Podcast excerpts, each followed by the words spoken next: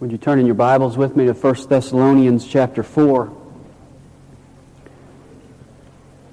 Howard Hendricks said, I've never met a Christian who planned to have a mediocre life, but I've met plenty of mediocre Christians. That's true. Few of us set out to be mediocre, but many of us arrive there. Is your life on track to be mediocre? If Howard Hendricks met you, would he add you to his list of mediocre Christians? Or more importantly, how would God rate your life with him? Well, Paul addresses that issue in our passage this morning. The Thessalonian church was an impressive church. They were a model church when it came to evangelism. They had dramatic testimonies of how God had saved them out of idolatry. They were suffering persecution for their faith and standing firm. But when we come to chapter 4, Paul says to them, don't rest on your laurels. Don't settle for mediocrity. In fact, in verse 1, he tells us that they were walking and pleasing God. But he says at the end of that verse, I want you to excel still more. In verse 10, he says that they were having love for all the brethren in Macedonia. But at the end of that verse, he says, But we urge you, brethren, to excel still more.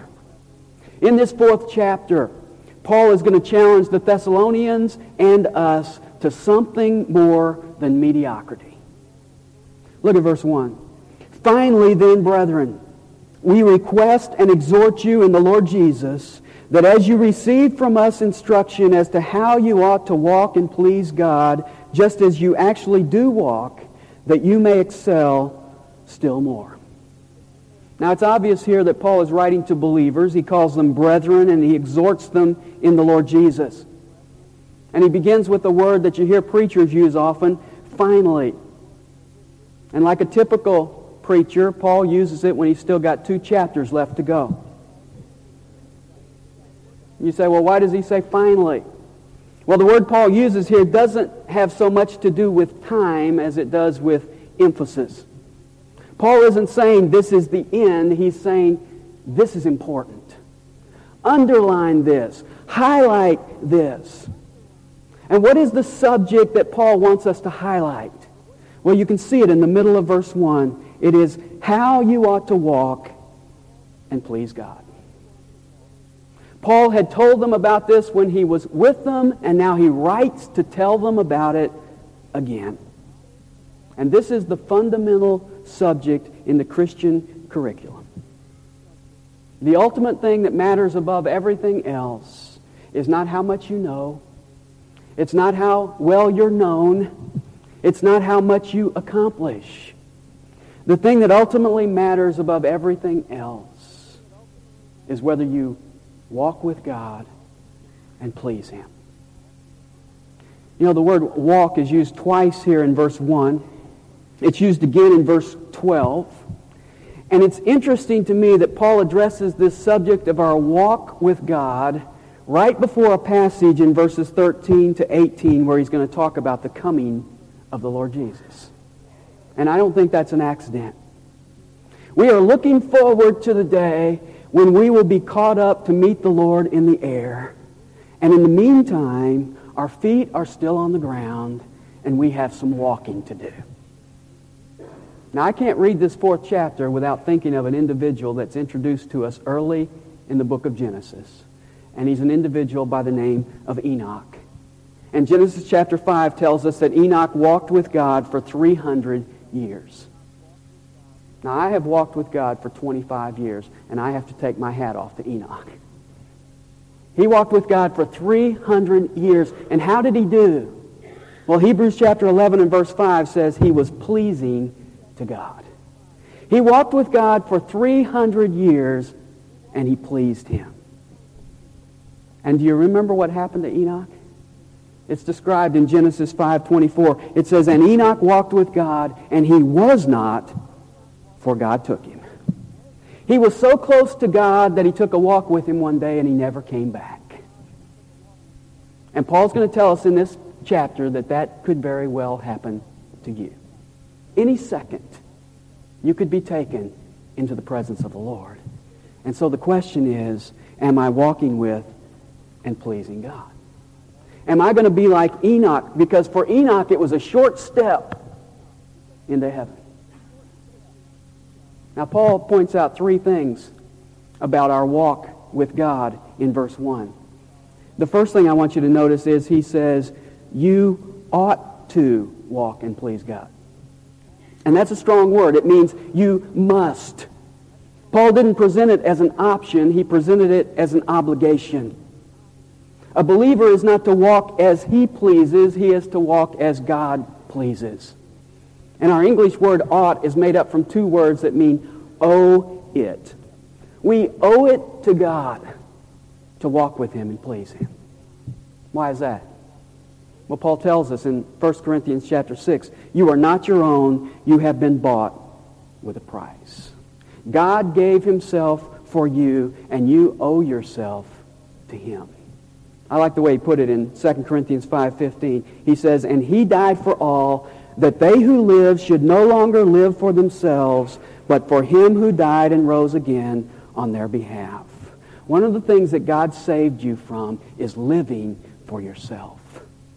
And so Paul says you ought to walk and please God. Second thing I want you to notice is that he says here in verse 1, notice the word how, as to how you ought to walk and please God. I like that. Paul didn't just teach these young believers what they ought to do.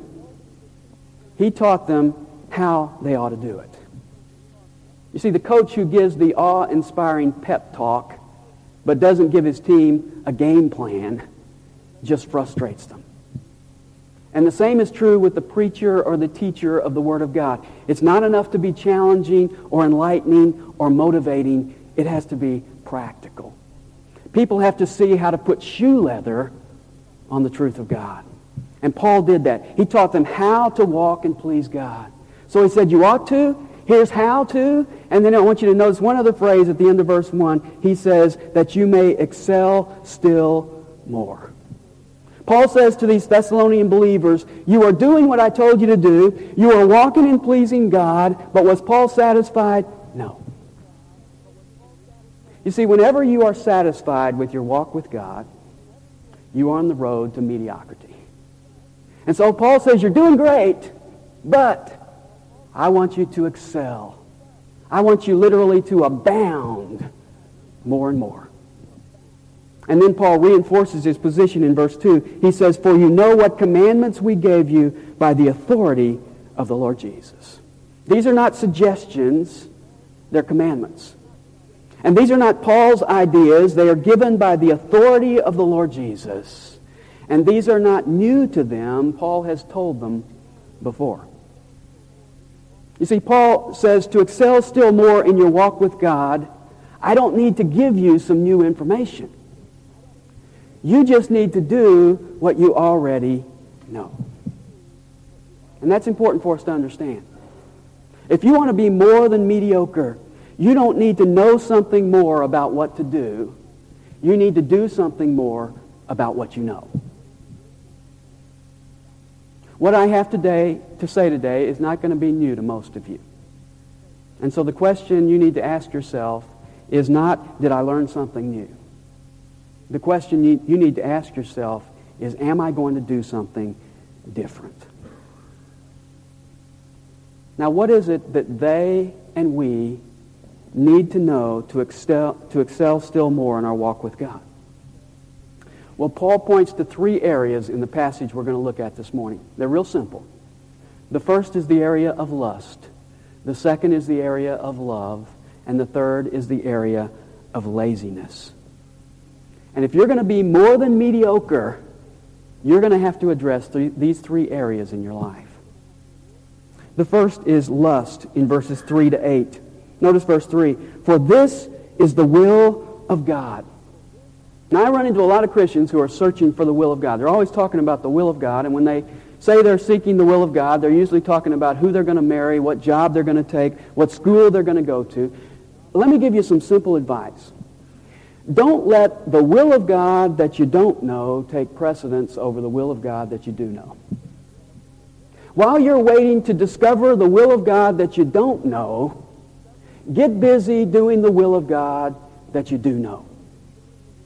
You say, well, what is the will of God? Well, he tells you right here. For this is the will of God, your sanctification. Now, the word sanctification means to be set apart. And in Scripture, it's primarily used to describe the practical process of our being set apart from sin to righteousness, from self-centeredness to God-centeredness. And this is one of those terms that might help us to understand it by understanding it in the light of some other long words in Scripture. First is justification.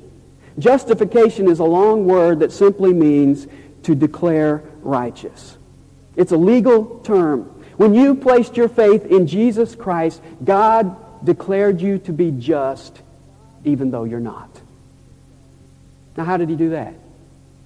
Well, the answer is in 2 Corinthians 5.21. It says, He, God, made him Christ, who knew no sin, to be sin on our behalf, that we might become the righteousness of God in him. God put your sins on Jesus, and he put Jesus' righteousness on you. So that even though it doesn't look like it right now, you are just as righteous as Jesus Christ. Even though it doesn't look like it right now, you are just as good as God. Now, do you have trouble handling that? You shouldn't. Because that's what justification means. God has declared you righteous because he has taken the righteousness of Jesus Christ and he has put it in your account. And so positionally, you are already righteous before God. He has declared you so. That's justification. Great word. There's another long word in Scripture. It's glorification. Glorification is the concept of when this mortal will be transformed into immortality.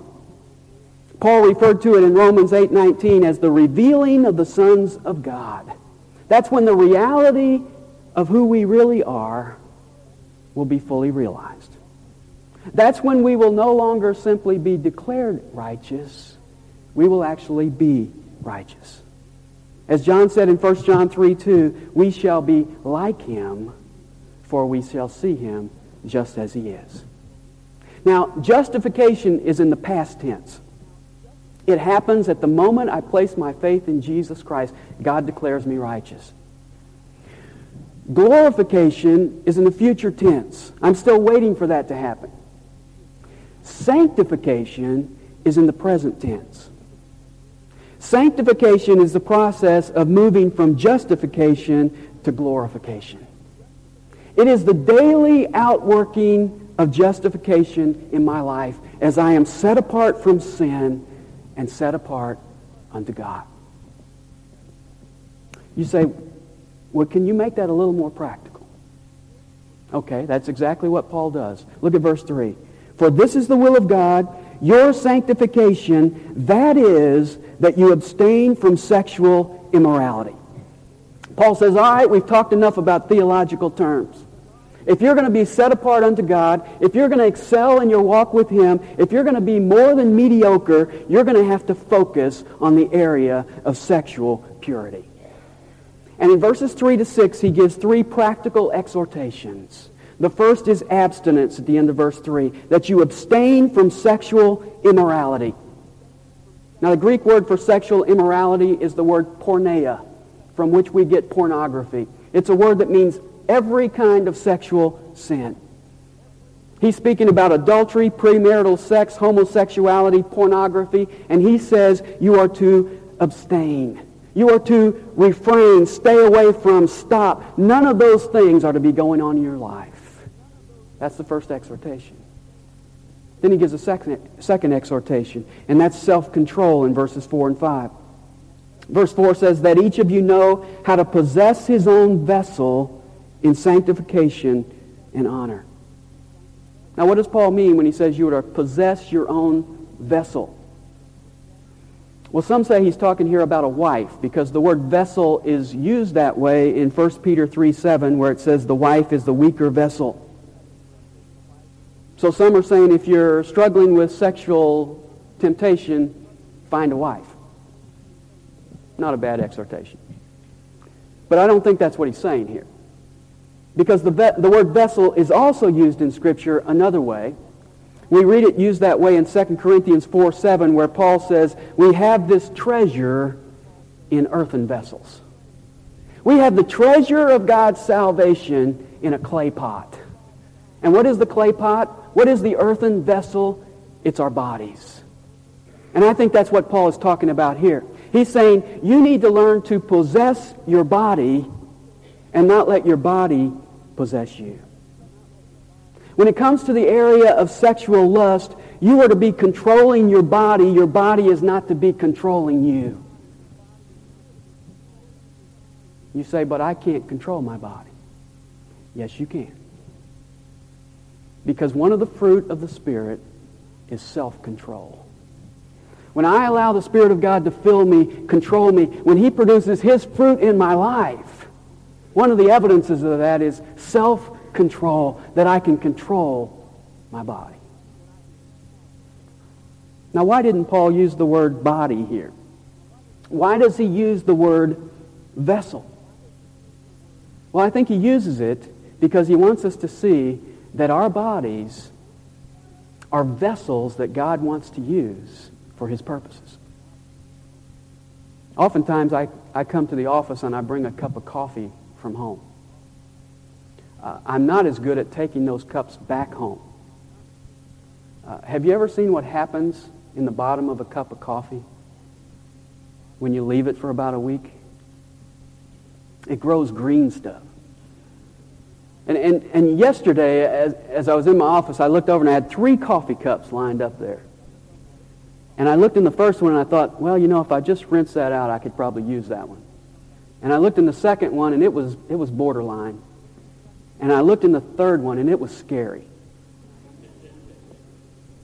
See, God is saying, your body is a vessel. He has put his treasure inside of you. And he wants you to be set apart from immorality unto honorable use. You see, that third coffee cup could not be used for anything honorable. And there are times when God is looking for a vessel. And he wants to use someone to accomplish his purposes. And there are times when he may look at your life and say, I'd like to use you. But there's green stuff growing in the bottom. You've been involved in immorality and you're not confessing it to me. You're not clean. You're not useful. You're not ready to be used in an honorable way by God. And so he says we need to deal with this area. We need to be clean with God in this area so that he can use us in honorable ways. And then he goes on in verse 5 and says, You're to possess your vessel in sanctification and honor, not in lustful passion like the Gentiles who do not know God. When your body controls you, you are led about by your lustful passion. You are guided by your glands. You are controlled by your hormones. You are a slave to your impulses. And Paul says you are acting just like people who don't know God. And then there's a third exhortation, and that's in verse 6. He says, And that no man transgress and defraud his brother in the matter. Sexual sin is not a private sin. When you commit sexual sin, you are stealing something that belongs to someone else. The word defraud means to rob. Sexual immorality robs. It takes what belongs to another. It robs the other person's virginity and character. It robs from the other person's spouse. It robs from the other person's future spouse. It robs from your spouse. Paul says we need to deal with the area of sexual purity. But you know, the first century was not a whole lot different than our century in their, in their view of immorality. They sort of winked at it. They just assumed it was, it was like eating, drinking. It was a necessity. You were going to do it. They sort of turned their heads the other way. And so Paul, after giving us these exhortations, goes on to give us three reasons why we ought to obey them in verses 6 to 8. The first is God's punishment at the end of verse 6. He says, Because the Lord is the avenger in all these things, just as we also told you before and solemnly warned you. This is the kind of sin that people will do everything to hide. They will sneak around in the dark. They will lie. They will deceive. And Paul says, even when you hide it, from everybody else. You can't hide it from God. And He is the avenger. And so the first motivation is God's punishment. The second is God's purpose in verse 7. For God has not called us for the purpose of impurity, but in sanctification. God has not called you into impurity. He has called you out of impurity. The whole point of Jesus hanging on the cross was to deliver you from sin. God has called you to be set apart. God has called you to be pure. The prodigal son may get into the pig pen for a while, but he won't live there because he has a higher calling. And then the third thing, third reason, is God's provision in verse 8. He says, Consequently, he who rejects this is not rejecting man, but the God who gives his Holy Spirit to you. When you choose to live in immorality, you're not just rejecting what the preacher says. You're rejecting what God says. But more than that, you are rejecting God's provision for you. Because as a believer, God has given you his Holy Spirit. And what do we know about him? He is holy. And he wants to produce that same holiness in you, that set apartness from sin unto God. And so when you commit sexual immorality, it is a sin against God's Spirit who has been provided within you. So Paul says if you're going to excel in, in your walk with God, if you're going to be more than mediocre, the first area you have to address is the area of lust. But there's a second area, and that's the area of love in verses 9 and 10. Verse 9 says, Now as to the love of the brethren, you have no need for anyone to write to you. The Thessalonian believers didn't need anyone to write to them about this subject. Why not? Well, Paul goes on to give two reasons. Number one, he says, you're taught by God to love one another at the end of verse 9. Faith and love are inseparable. You won't find one without the other. That's why John could say in 1 John 3.14, we know that we have passed out of death into life because we love the brethren. That's why he could say in 1 John 4 7, everyone who loves is born of God and knows God. You see, love comes naturally to a Christian. Nobody has to draw it up on a blackboard. God is your teacher. John said in 1 John 4 19, we love, why? Because he first loved us. And the fruit of the Spirit is what? Love. So Paul says, I don't have to teach you about love because God is already your teacher in this area. But there's a second reason.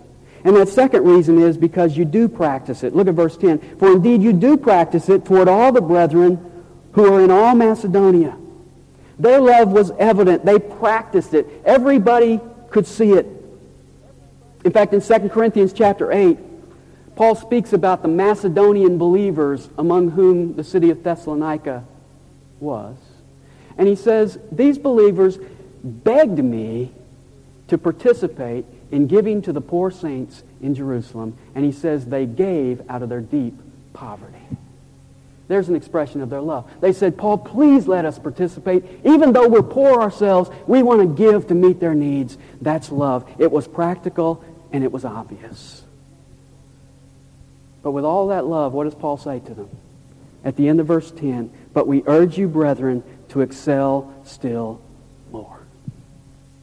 Love is not something you have to ration out because you never have to worry about running out of it. Romans 5 5 says the love of God has been poured out within our hearts by the Holy Spirit who is in us. We have a limitless supply of love because it's God's love. And so Paul says, I want it to abound more and more. If we're going to excel in our walk with God so that we are more than mediocre, we need to deal with the area of love. But then there's a third area, and that's laziness in verses 11 and 12. Some in the church at Thessalonica had gotten so exciting about, uh, excited about the second coming that they had decided to quit their jobs and just wait for the Lord to come. This apparently got worse as time went on, and so when Paul wrote the second letter to them, he says this in chapter 3 and verse 11, For we hear that some among you are leading an undisciplined life, doing no work at all, but acting like busybodies. You see, they were using eschatology as an excuse to be irresponsible. They were using their professed longing for the Lord as an excuse for laziness. And many have followed that same pattern over the years. In fact, I would suggest to you that as we re- approach the year 2000, this is going to happen more and more and more. There are, there are fanatical groups right now moving to Jerusalem to be near the Mount of Olives for the year 2000 thinking that Jesus is going to come back. Now let me ask you this. Because we believe in the second coming of Christ, should we do fanatical things? Should we all quit our jobs and get up on the roof? Well, that's what some of the people in Thessalonica were doing. And Paul writes to them. Notice what he says to them in verse 11. Three exhortations. First of all, make it your ambition to lead a quiet life. The word quiet means simple and tranquil. They were saying, since the Lord is coming back, we need to do fanatical things that make an uproar. And Paul says, no. I want you to make it your ambition to be quiet. And in the second exhortation in verse 11, he says, and attend to your own business. What happens when you quit working? You get too much time on your hands. And what do you tend to do with your extra time? You get involved in everybody else's business. And Paul says, mind your own business. And then the third thing he says in verse 11 is, and work with your hands just as we commanded you. Get a job. You say, but what if the Lord comes back tomorrow? Well, then let him rapture you out of the job interview. You see, what Paul is saying is that we are not to be set apart from the responsibilities of this world. We are to be set apart from the sin of this world. We are to be involved. We are to be participating. We are to be working. We are to be laboring. But in the midst of all of that, we are to be different in our moral character. And then he gives two practical reasons for that in verse 12. The first is it's good for outsiders. Verse 12, so that you may behave properly or literally walk honestly toward outsiders. How do you communicate the gospel most effectively to those at work? Is it by quitting your job and getting up on the roof? No. If you do that, they're going to think you're nuts, and they'll be right. What is the best way to communicate the gospel to those at work? Is to be the very best worker that you can be. And so Paul says, I want you to work hard. Why? Because it is a testimony to those who are outside the Lord. And then he gives a second reason in verse 12 is, and that is it's not only good for outsiders, it's good for you. The end of verse 12, and that you may not be in any need. There's one problem with quitting your job and waiting for Jesus to come back and that is pretty soon you get hungry and thirsty and homeless. And so Paul says, get a job, mind your own business, lead a quiet life, and you will not be in need. Do you want to excel in your walk with God? Do you want to be more than mediocre? You don't have to be a fanatic. You don't have to sell everything and move to Jerusalem. Paul says you need to deal with some areas of your life. One is lust, by learning to control your body in the power of the Spirit of God. The second is love, by abounding more and more in your love for others. And the third is laziness, by working hard at your own business.